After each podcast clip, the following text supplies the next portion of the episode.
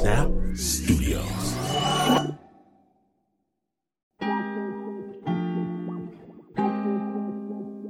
Okay, so we had no clue, no clue what was on the horizon. But just a few weeks before the world heard about this new contagion, Earlonne Woods from the Ear Hustle podcast crew, he came over to my place for dinner. I got to throw down some ribs and something vegan because this is California. We're just kicking it. Casual, brews, folks, a regular evening, something I took for granted until the pandemic took it away. I haven't had people inside my house since that day, and I love company. Friends, neighbors, visitors stopping by, planned or unplanned.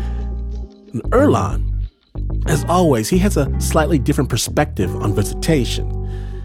It's colored by his time spent in San Quentin State Penitentiary, and I'm thrilled because one year after the pandemic shut down access, Ear Hustle is once again bringing stories from inside lockup, and this is real life. As such, it contains language that may not be suitable for all snappers. Listener discretion is advised. We're sharing an episode from their current season about prison visiting rooms and what happens when prison visiting rooms go away.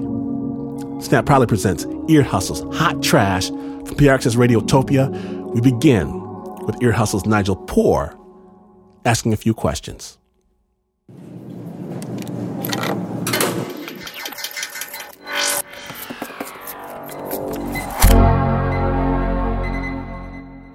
And how old is how old's your daughter?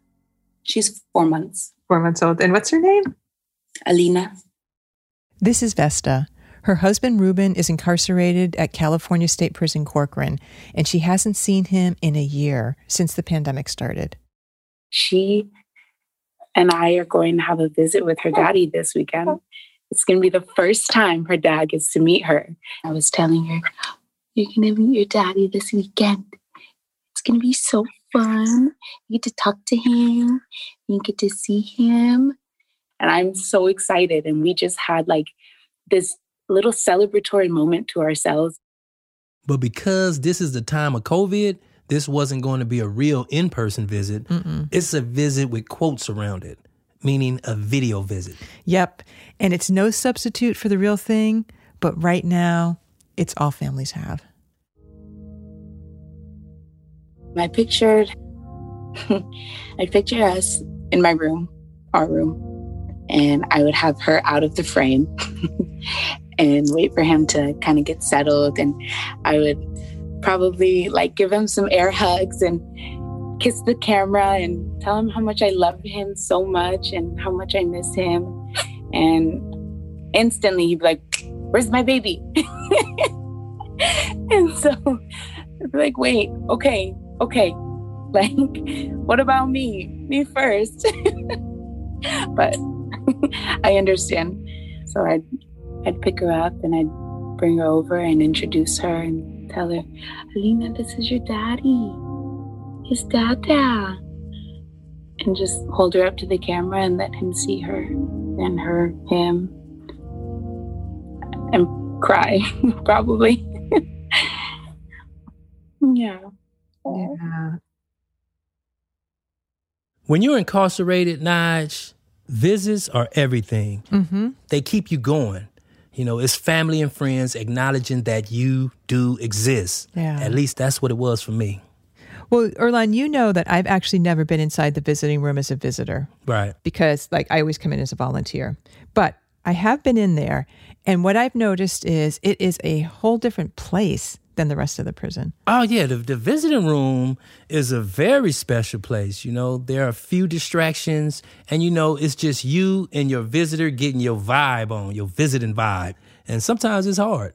I mean, the visiting room is where you remember all the shit you're missing out on. I mean, when you're in a cell or on a yard inside a prison, everyone around you is in the same situation you're in. Mm-hmm. So you can kind of forget that the outside world exists. Yeah. But in the visiting room, it's like a reminder of everything you're missing. It's in your face. The visiting room. That's what we're talking about today. I'm Nigel Poor. And I'm Earlonne Woods. This is Ear Hustle from PRX's Radiotopia. Drop that shit, Antwan.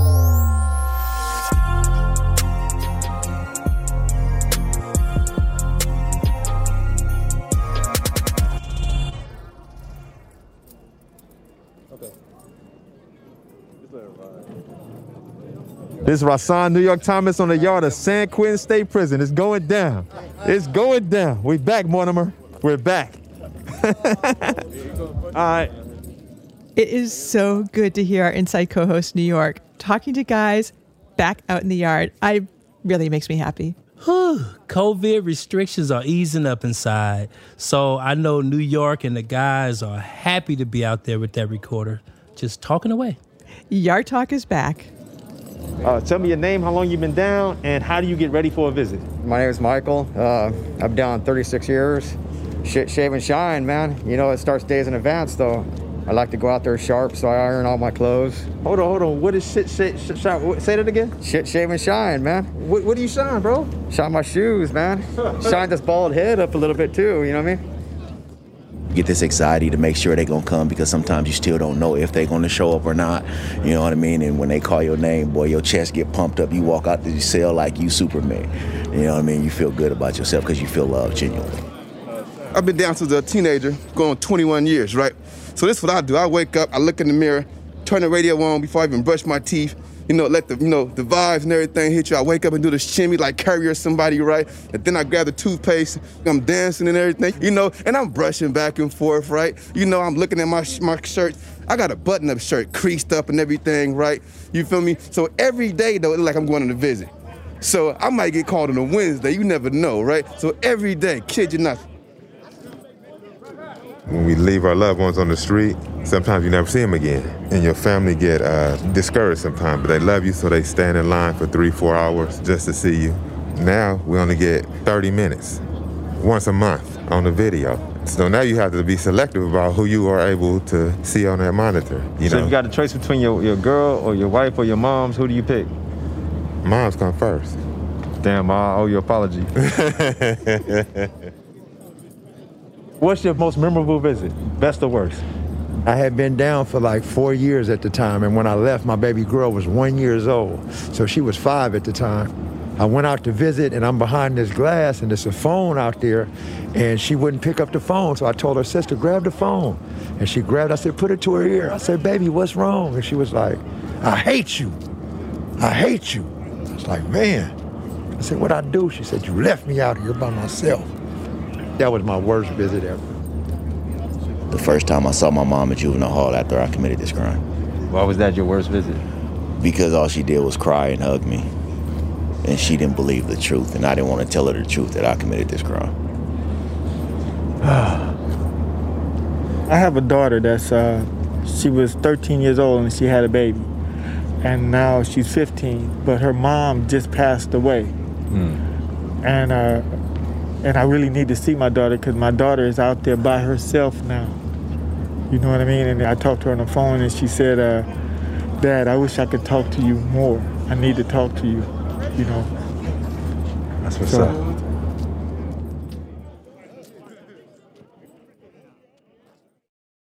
Did you worry about him? Oh, yeah. It was so massive. You know, that place is huge. And then the guards were so intimidating. And oh, the nights I cried. God store all your tears in a bottle. Well, I have gallons up Yeah. there. Yeah. It's my one and only, you know. Yeah. Hey, Ear Hustle producer John Yahya Johnson. Want to tell them who this is? that would be none other than my mom. She's talking about the first few times she came and visited me while I was in prison. Do you think that she ever stopped worrying about you when you were in there? Nah, I don't think it was a day that she didn't worry. But after a while, you Mm. do kind of settle into a routine, you know? Mm-hmm. I mean, I was locked up for 25 years, and she probably came and visited me several hundred times. I lost count. She came to visit me so much. Now, this one, hold that over there. Hold on. See it. Okay, let me see it close. Oh, you're gonna you're gonna like who's on that picture. Yahya's mom says that every time she came to visit him, they take a picture. Hell yeah, photos is just as important as the visit. And of course, she still has them boxes of those photographs. I love that. I like how you're standing too. You know how to stand right in a picture. All picture. of the pictures look like that. I'm all that. you know you coming to visit. Put, put on your best, put your best foot forward that day. Mm-hmm. You know, a little makeup, comb your hair, because this is a, a special day. You documented it on pictures, as you can see here. We look good on all our pictures. So you saying you saying you all that in a bag of chips? That's that that old That's it. school. That's how you supposed to think. Uh-huh. If I don't That's think it, yes, who that the classic You pose. know. That's how you look good in pictures. Yep. So my two favorite photos, um, definitely, um, I'm looking at one, and this is from um, 96, 97. And I'm at New Folsom State Prison with my mom and my grandmother. My grandmother really gave me a stern talking to on the day we took this picture. She couldn't understand or reconcile in her mind how on the outside I appeared so successful, but on the inside, I was void, as she would say, of uh, any concern about them. And to have my grandmother just say what she said really broke me. But it broke me in order to build me. And so this is one of my favorite pictures, three generations, me in the middle, my mother on my left, my grandmother on my right. And I always kept this picture near and dear to me. I remember my mother coming to visit me in 2005. And we sat down and she said, I had something to tell you. And so immediately my antennas go up. I'm alarmed. I'm thinking there's something wrong. Somebody passed away. So I tense up, brace for it. And she say, uh, you know you're gonna be a granddaddy, right? And I'm like, what? And she looked at me like, what you surprised for? Your son was the same age that you were when you had him. Like father, like son. Like three or four visits later, my mother comes up here unannounced. And when I'm sitting out in the visiting room, I see her come in and she's carrying a car seat. And she set the little girl on the table and said, Here's your granddaughter, Paw Paw. and here's this cute little girl smiling with drool.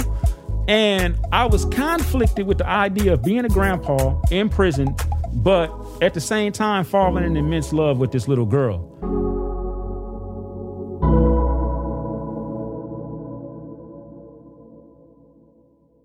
Yeah, yeah. Obviously, you're glad to be out of prison, and and you're glad he's out. But is there anything that you miss about your visiting room experiences together? Uh, I guess for me, what I what I would say I missed about the visiting room experiences is those deeply intense personal conversations. Even though the visiting room is this huge room with a lot of people and there's a lot of noise, I kind of like would zero in on my visit and cancel out all of the other noise and focus. I really miss my mom, and there was a lot of things that I wanted to share with her to try to give her an understanding about why I was in prison and how I contributed to her agony and being a delinquent. Over the years, we really used the visiting room as a therapeutic place to process our relationship. Growing up, she would tell me these things, and it would go in one ear and out the other ear. But when I finally had an opportunity to sit down in prison and really just reflect, it was like a role reversal. We would, you know, study together in a visiting room, read scripture, have really deep, intense interpersonal communications about self growth. You know, where she feels she erred. You know, we apologized. You know, we just used that visiting time to really just seize a moment to grow closer. I mean, now I'm on the go. Um, she's always on the go. Um, so even though I'm here a lot, we don't really get an opportunity to talk like we did. We were able to talk. We were able to talk a lot.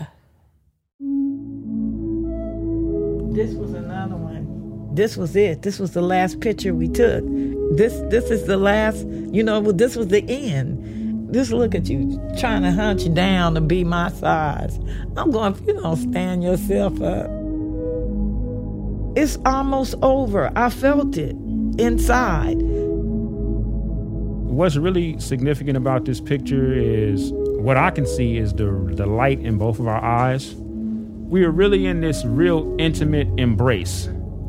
And I'm holding her and she's holding me like we can stay in this particular position forever. When I first came home, she had all of her visiting prison photos up around the house. And in the last 10 months, they slowly been coming down. I would like to ask you now, why in the last 10 months have you been taking the visiting pictures down? Because that's behind us. That's a shut door. Yeah. I don't want to revisit that. We got what we needed to get out of that. And so now it's to evolve onto something bigger and better. I did. I just started taking them down one by one. Yeah.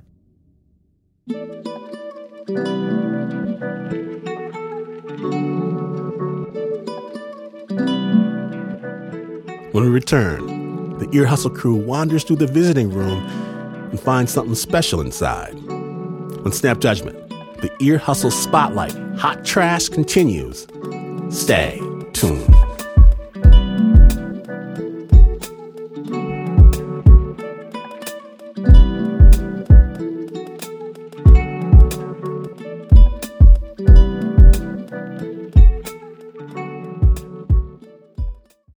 Snap Judgment is brought to you by Progressive, where customers who save by switching their home and car save nearly $800 on average. Quote at progressive.com. Progressive Casualty Insurance Company and affiliates national average 12 month savings of $793 by new customers surveyed who saved with Progressive between June 2021 and May 2022. Potential savings will vary.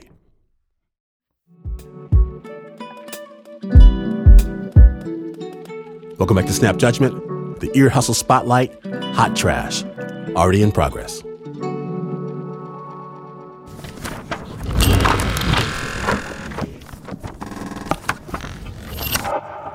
Oh, I just had something really sweet. You just rested your head on your friend. Why'd you do that? Because I, he's like my dad. He's, I love him to death. yeah, definitely. It's probably a good time to ask who you're sitting next to, Bucci. So I'm sitting next to my dear friend, best friend, mentor, father figure, Frank Jernigan. Bucci, that guy we just heard, Earlonne, he was a real character inside San Quentin. Yeah, Bucci, Bucci was a he was a cool Italian. Nicola Bucci.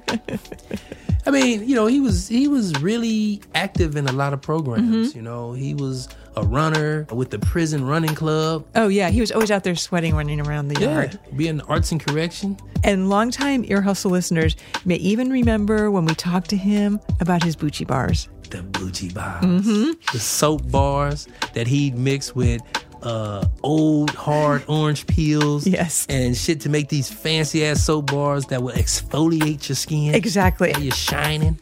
So that's Bucci. And Frank Jernigan, Earlonne, you and I were just meeting him for the first time. Right. And how did you two meet? So originally, when I met Frank was in 2003 when I was a corporate chef for Google at the main headquarters. And Frank, what were you doing there? I was a software engineer at Google. I remember being introduced to Bucci, and he just has this really warm, friendly smile. And I remember asking him practically every time, Hey, what's good now? And he would say, Oh, try these spare ribs. They're extraordinary today. Or, Oh, you want to try the haricot vert? Said, What's that? "Oh, you know, green beans. Those were the kinds of conversations we had. That was it. In 2005, Frank retired from Google. About a year later, he invited some old work friends over for a party. And one of my friends came up and said, Hey, do you remember that chef named Bucci? And I said, Yeah, I remember him. And she said, Well, he just had a tragic automobile accident, and it looks like he's about to be arrested. Two people died as a result of the accident, and Bucci ended up being charged with murder. I was concerned, and I thought, Well, I'm retired. I don't have anything better to do with my time. I think I will see how this turns out. Frank decided to sit in on Bucci's trial, and after Bucci was sentenced to 23 years in prison, Frank continued to write him letters. You know, yeah, it's a big deal to hear from people, especially in those early days. Oh, it's got to be tough. You feeling like you've been forgotten by everybody and life on the outside just moves on without you. I was feeling abandoned, sad, um, angry at. I, I just angry at myself. I was disappointed in myself because I made poor choices that brought me to that situation. And I expected that I was going to get this surge of support, but it didn't arrive. Like, you know, you see movies. Oh, we're going to be there, we're going to be there. And, and that didn't happen. But who did you expect would, would stand by? Who did I expect would stand by would be my my partner that I was with at the time um, wasn't there, um, and so I was feeling rejected from her, and um, I imagined that my close friends would be there. Do you think it's fair to say that you felt isolated? I did feel uh, isolated, and that fueled the, the rejection, the abandonment, the disappointment, the anger, confusion. What, what does that kind of isolation and disappointment do to a person? It shatters. It shattered my self-esteem. It shattered my self-worth. In 2014, Bucci was transferred to San Quentin, not far from where Frank lives. And so Frank drove out to see him. How did he seem to you? He was just ecstatic and uh, happier than I had possibly imagined that he would be. I didn't know what I was going to find. He was so overjoyed to see somebody from the outside. When Frank came to see me at San Quentin, um, it was like I was reconnecting with all of that part of my past. Like having someone that I could hold and hug was important. I felt recharged, relief. I just sat and hugged and cried on him and just let it out. Like my body was just storing all of that. And he was like, he was, Frank was the mechanism, the vehicle for that. There's someone that loves me. There's, and it was just a demonstration and a manifestation of friendship and love when he came to see me. Frank told Bucci, I'll come see you next weekend. And he kept coming pretty much every weekend for six years. As he opened up to me, I opened up to him, and we decided hey, this is a perfectly safe place to share all of our thoughts, all of our dreams, all of our experiences, and hold nothing back. What may not be apparent on the podcast is that I'm 75 years old and he's 48. He is the age of my two daughters. So it's an unlikely friendship. You know, I, I'm also wealthy from Google and he's not. I've never been in prison, and he spent 16 years there. I mean, there's so many differences between us, but there was some kind of bond that I think was almost spiritual from the very beginning, mm-hmm. and I don't, I can't explain it. It's it's a mystical thing yeah. that happened. I'm guessing that most people would not associate the word mystical with prison. Yeah, but the visiting room is special. I mean, you heard Yahya and his mom. It's a oh, yeah. it's a it's a special place where people really connect with each other. But for first timers like Frank, one thing that's really striking about prison is just how much red tape and bureaucracy there is. And if you're not used to that, it is daunting, Earlonne, and it's probably hard to get to the mystical part. True.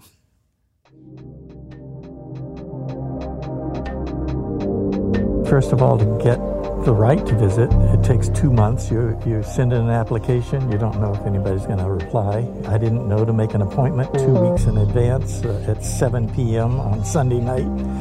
So I get there and I'm at the end of a very long line. I wait for an hour or more to finally get to go through the first level of security. You know, I might be wearing the wrong color pants, or I might.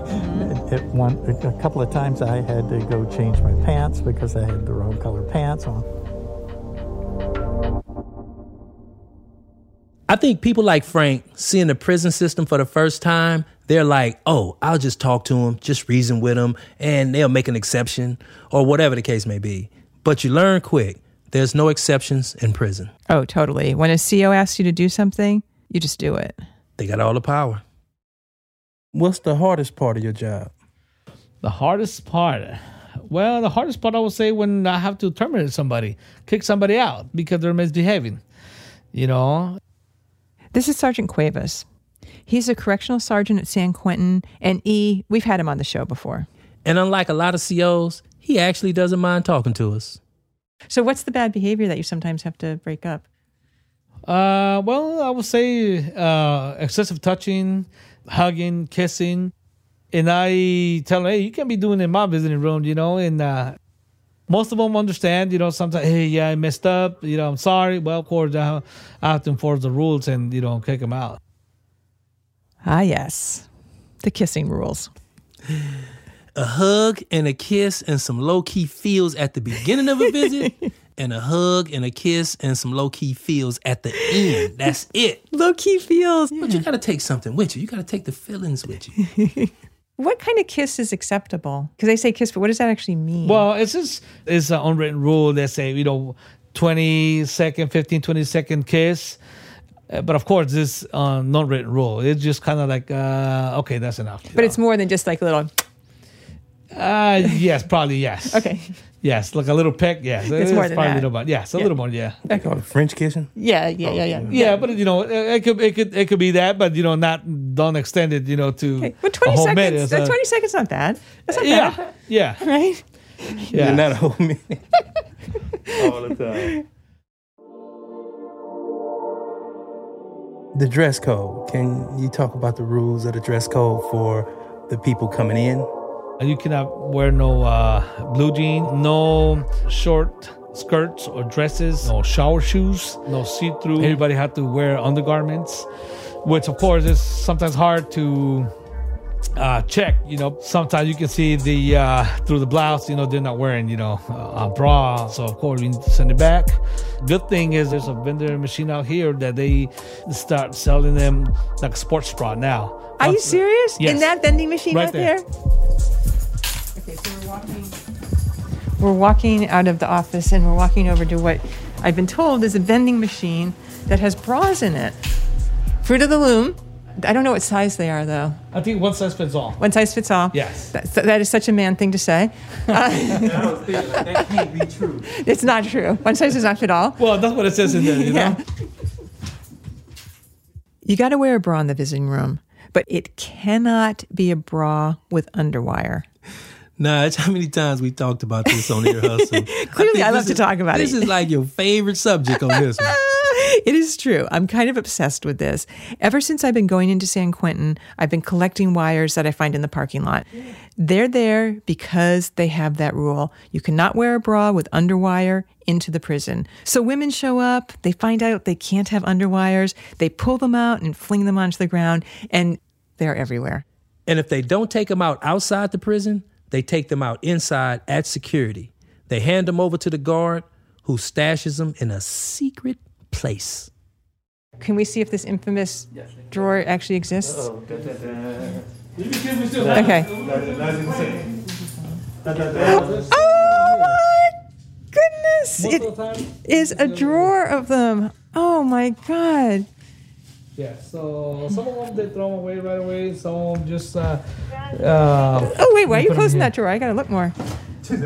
That's. Can I touch what's in here? Yeah. I cannot believe it. Why are you guys saving them? Well, I sometimes they don't want to throw them away because this will be considered like uh, hot trash, so we have to Oh, right. throw them away somewhere else. Yes. Yeah. Why don't you define hot trash? Hot trash is what's considered contraband in the prison. So when it's found or discovered, the officers confiscate it or take it and they put it in a place where incarcerated individuals can't get to it. Oh my god! I cannot believe it. I'm gonna put him back. I'm just. Yes. And of course, Are you allowed to give them away? uh, we throw them away. You know. So. Can I throw them away for you? this is what I've learned at prison. If you ask a question, someone just laughs. It means no. so what did so what is the equivalent for guys visiting? Do they have to have on underwear? and how do you know a guy, a man, when a man comes in to visit? What what are the rules for him? Well, it's the same as uh, the the female, but of course I haven't not seen no men coming in with no bras. Or No, but that what yet. about underwear? What if they don't have underwear on? Uh, well, again, that's something too very difficult to check. What you getting at, Donut? Well, I'm just wondering that you know women have to go through. I think it's a little bit more humiliating than what men have to go through when they get checked for visiting. I'm just wondering what the equivalent is. Like he wouldn't have drawers on? Yeah, I I don't know what else. What else could a guy do that would would break the rules except no underwear Oh, coming in with blue jeans, yes. or blue jeans? Okay. After the break, Bucci gets back to cooking. In the visiting room.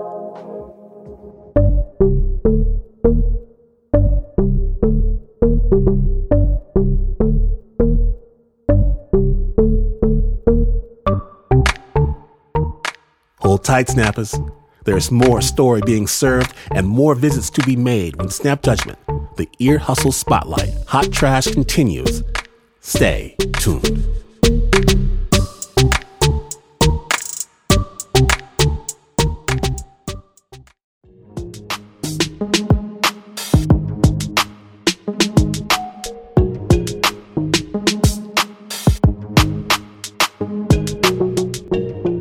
Welcome back to Snap Judgment, the Ear Hustle Spotlight, Hot Trash.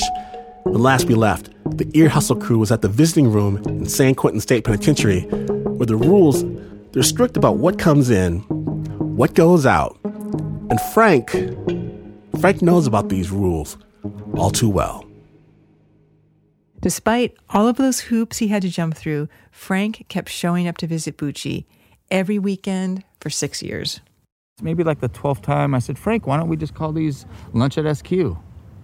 And so Lunch at SQ was a place for where Frank and I could share each other's intimate secrets. We can hold a safe space for each other.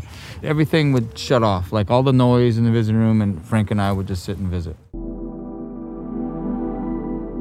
That's kind of what people do in the visiting room, right? I mean, talk and eat. I mean, that's kind of all you can do in the visiting room, at least officially. but yeah, food is a big part of it. People come together and they eat with their families and chop it up. At most prisons, visitors cannot bring in their own food. So everything has to come from the vending machines. Right. There's a row of them.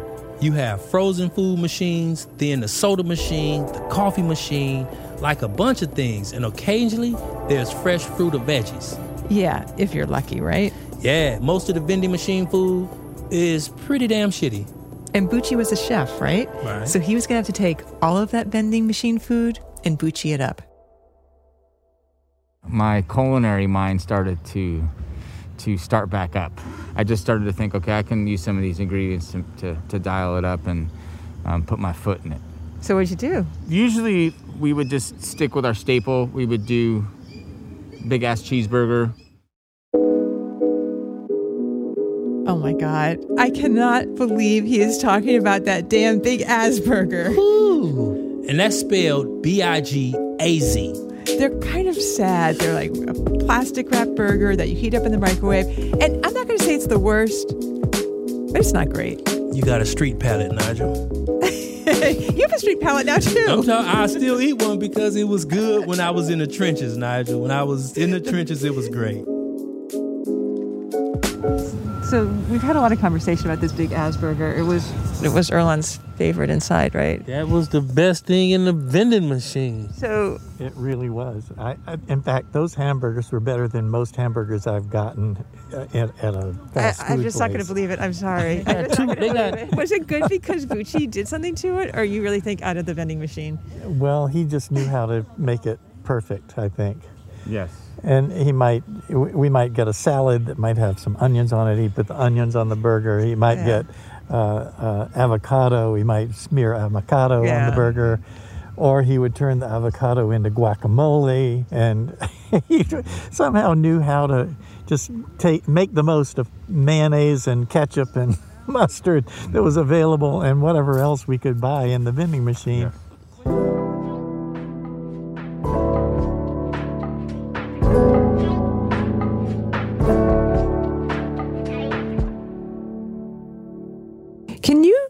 describe what the visiting room is like for you? Like, what does it feel like? What's it smell like? What are the sounds?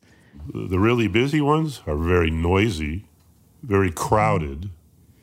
The only thing I can think of is it smells often like food being microwaved. I guess I thought that between the two of us, we knew pretty much everything there was to know about prison. Eh, we sort of do. But not long ago, we got an email from a guy named Michael Hatch. He is a vending machine operator at a couple California prisons, and he told us something we had never heard. Is it true that almost every prison in California has vending machines maintained by people who are blind? As far as I know, the only two adult institutions that don't have a blind vendor operating vending machines is Pelican Bay, and I mm-hmm. believe there's one in California City. I was curious that you said we the blind, so you are you are blind. I'm blind. I'm legally blind. I'm not uh, a total totally blind person, but I'm considered legally blind. I, I don't drive a car. I I can't read a newspaper without magnification. You know. Gotcha. yeah. Is it right to say blind person? Is that offensive to say blind person? There's nothing you can say about blindness that would offend me.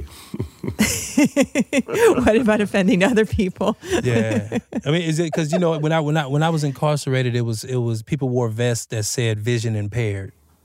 Yeah, I, I've seen that in the visiting room where a guy will have it just said blind, but no, I'm not. I'm not uh, sensitive at all. So I'd never heard this before. But Michael told us that there's a federal law that gives blind people priority for contracts operating vending machines on a lot of government property. So that's highway rest stops, government buildings, and, of course, prisons. You select the foods that are going to be put in these machines? Yes, there are some foods that I'm not allowed to sell, but for Such the most as? part, yes, yes. Such as like what? Certain times I, I haven't been able to sell M and certain candies like that. Uh, my understanding is because it could look like a little balloon of drugs. Okay. I actually have a couple of visiting rooms where they told me not to sell microwave popcorn because the people at the tables pass the bag of popcorn around and they put their hand in to grab it, and maybe uh, somebody, a visitor, could drop something in there, and then the inmate could then pull it out when the bag comes around to them. Do you like food? Do you like to eat? Are you a foodie? I'm not a foodie as far as uh, um, esoteric foods, but yes, I love Mhm. food. Probably the most popular thing in the visiting room is uh, a taco platter that we make, where they get three little tacos and uh, a wedge of lime and a cup of salsa. So, Earlonne, did you ever have a taco platter? No, I have never. I've I've never had the pleasure of even thinking about a taco platter unless it was a food sale. This was the second new thing we learned. In some prisons, you can get homemade food from some of the vending machines. Never in my experience. So that's crazy. That blew my mind. And Michael says that he really does it up for holidays. I think I remember you saying you would ask your family not to visit you on holidays like Thanksgiving. Yeah, because I felt like they should be at home. Mm. You know, I can join over the phone. But for a lot of guys inside, Thanksgiving is a big visiting day. At a couple of the prisons where Michael works, he has access to the prison staff kitchen. And so when he wants to, he can really cook up a feast. Can you describe the meal so I can see it in front of me? Like- Well, it's in, it's in a microwavable platter and it has to be the size that would fit into the vending machine. And uh, we would cook turkey and then slice it up, slice it up, put it in there, uh, mashed potatoes, uh, some stuffing, and uh, uh, maybe a roll. And we usually gave them a little bit of cranberry sauce. And then we always had uh, pumpkin pie with whipped cream um, as well. And, and and what would that what would that sell for? Uh, I'm gonna say if I was doing it today, um, probably about seven fifty. Okay. wow. in that, that seems range. reasonable. That, seems, reasonable. he- hell yeah, that seems reasonable. Have you ever had a, a vending machine nightmare? like you've ever woken up in the middle of the night, like, go ahead. Yeah, like you've ever Uh, woken up and been like, oh my God. I would just imagine something like a nightmare where all the food is piling up and it just can't come out and it's just getting rancid in there and I don't know. No, that's that's real life. That's when you make all this food and you find out that they locked the yard down Friday night. And now I got all this fresh food in there and there's nobody there to buy it because there's no visiting. You know, what I don't want is a whole bunch of food left over because I, frankly, whatever's left in my visiting room with the fresh food on Sunday afternoon, we have to toss because it's not manufactured in a way that it has that kind of a shelf life. Right. Whereas the big ass burger can sit there for three weeks and it's still within date. Ugh, that doesn't. Yeah, okay, that makes me not want to eat one.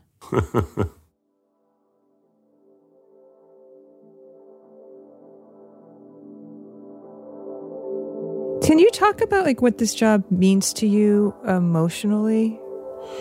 Well, I mean, as a blind person, um, blind people, it's, it's one of the highest rates of unemployment uh, of any group in the country. It's not easy for blind people to get work. So I s- took over my first location in December of 1986, and I haven't been out of work for one day this entire time. Wait a minute, you've done this 35 years? Whatever 80, December of 86 to now is, yeah. If, if, if my fingers are correct, I'm coming up with 35. I think you love what you do, and that prob- probably shows in the food that you put in there. Well, I, I, I do. And like I say, I'm just thankful that I've had a job all these years and was, been able to support my family and, and do all that. He's not putting a taste of love in it, Nigel. He's putting a taste of freedom in it. Yep.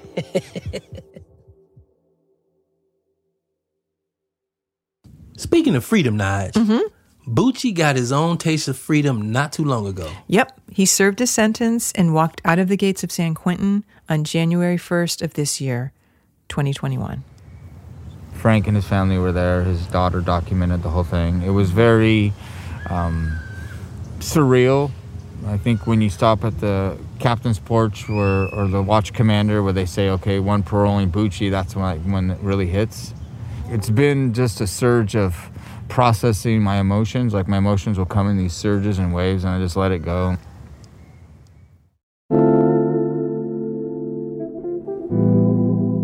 So Bucci had only been out for a few months when we were sitting with him and Frank in this park near Frank's house. Yeah, and Bucci had landed himself a pretty sweet reentry gig. So what are you doing now for a job? Frank and his husband were kind enough to allow me to be their personal chef. And so I just feel a sense of gratitude and humility and just I feel fortunate. Um, He talks like he's the only one grateful for that. We get to eat his food twice a day, and, and I used to do all the cooking, and Andrew did all the cleaning up, and now we have been freed up to do other things with our time. And um, We'll he just eating. brings so much joy, and the food is so much better than what I was able to prepare. the way I can give back was through cooking, right? Because that's a demonstration of my love, right? And also, if you don't put love in your food, it's not gonna taste good, right?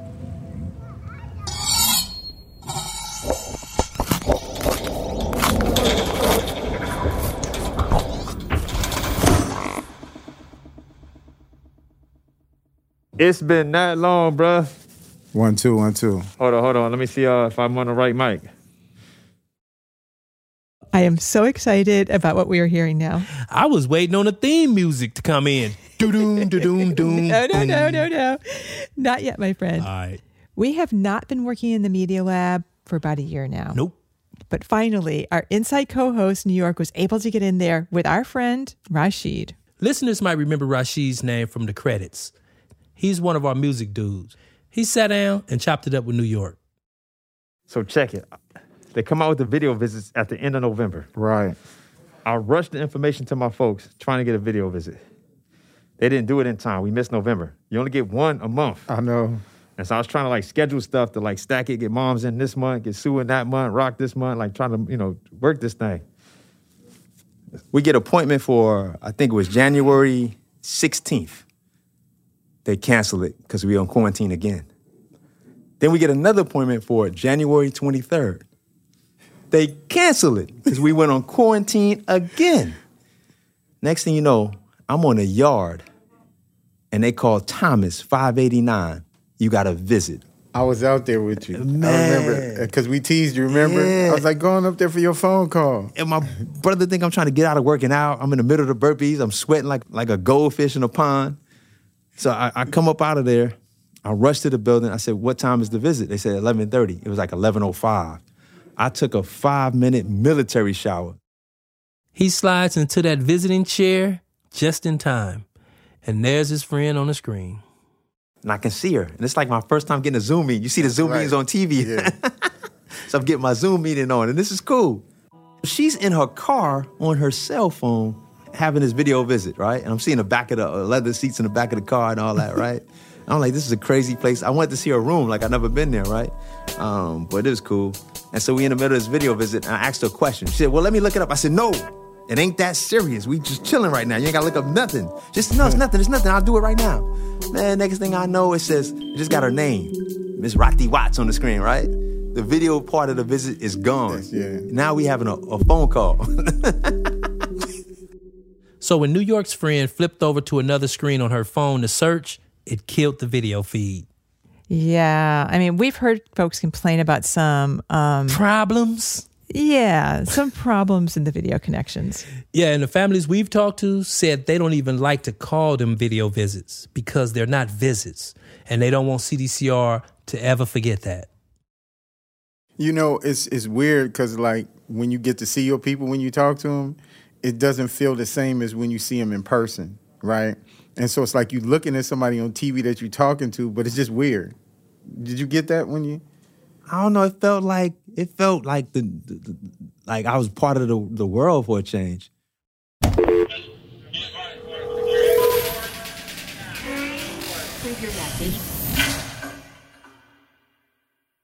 There's a lot of natural light coming in through the window because it's a pretty large window, so it'd be bright. This is Vesta. We met her at the start of the show. She was looking forward to her video call to introduce her husband, who's currently incarcerated, to their four month old daughter for the very first time. And I asked her, how did she imagine it going? It'd just be very light and airy. And what would you be wearing? I don't know. I I was thinking I want to show my shoulders, but I don't because I can't do that at the visit. but I want to like I want to look elegant and classy, beautiful, motherly, not too sexy, but just right. And what do you imagine his reaction is going to be?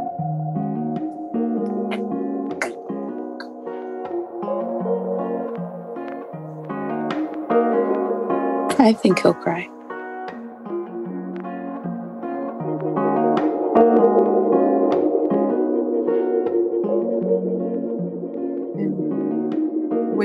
This visit after you introduce her, do you think you'll feel closer or further away from him? I think I'll feel further away. For sure.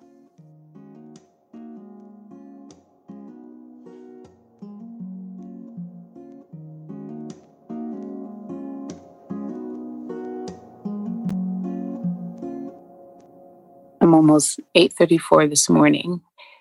I get that email title canceled WebEx meeting 3A for weeks, his CDC number and my name. And the contents say core visit 3A4 canceled this WebEx meeting Saturday, January 30th, 2021 at 1:30. And that's it. There's no. There's nothing else. That's so, it. ah. It's so cold.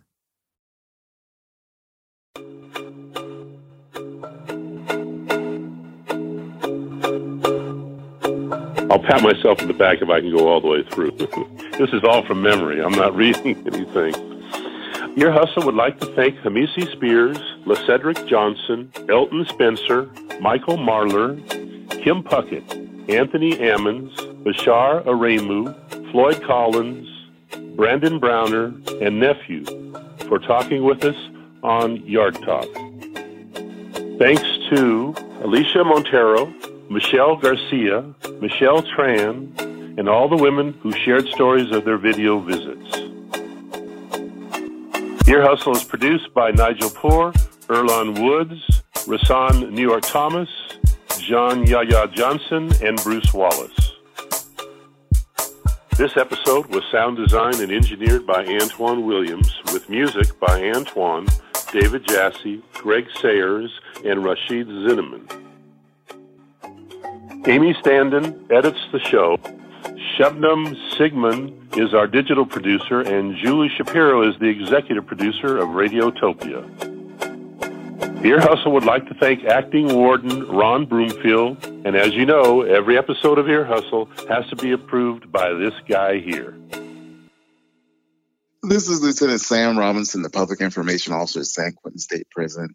Uh, visiting, man, uh, much different visiting story than what we had in the past with uh, and I can't. Well, hold on, you got you got to remind me of the episode, oh, you man. mean what? What you mean the boom boom room?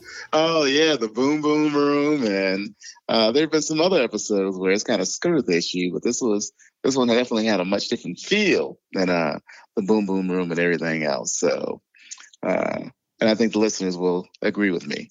So with that, I will say I approve this episode.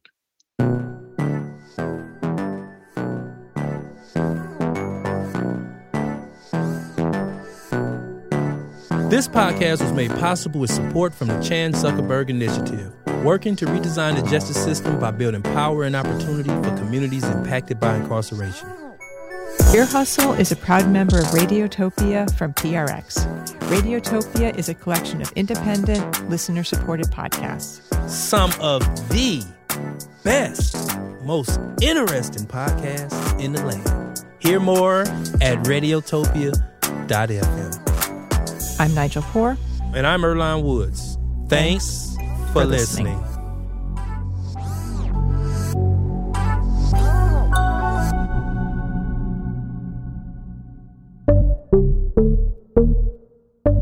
Big thanks to the entire Ear Hustle team inside San Quentin and over at PRX's Radiotopia. This incredible group is in their seventh season of the show, and it's packed with amazing stories.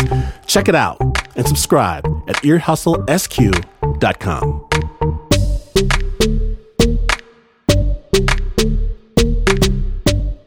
Snappers, it happened again.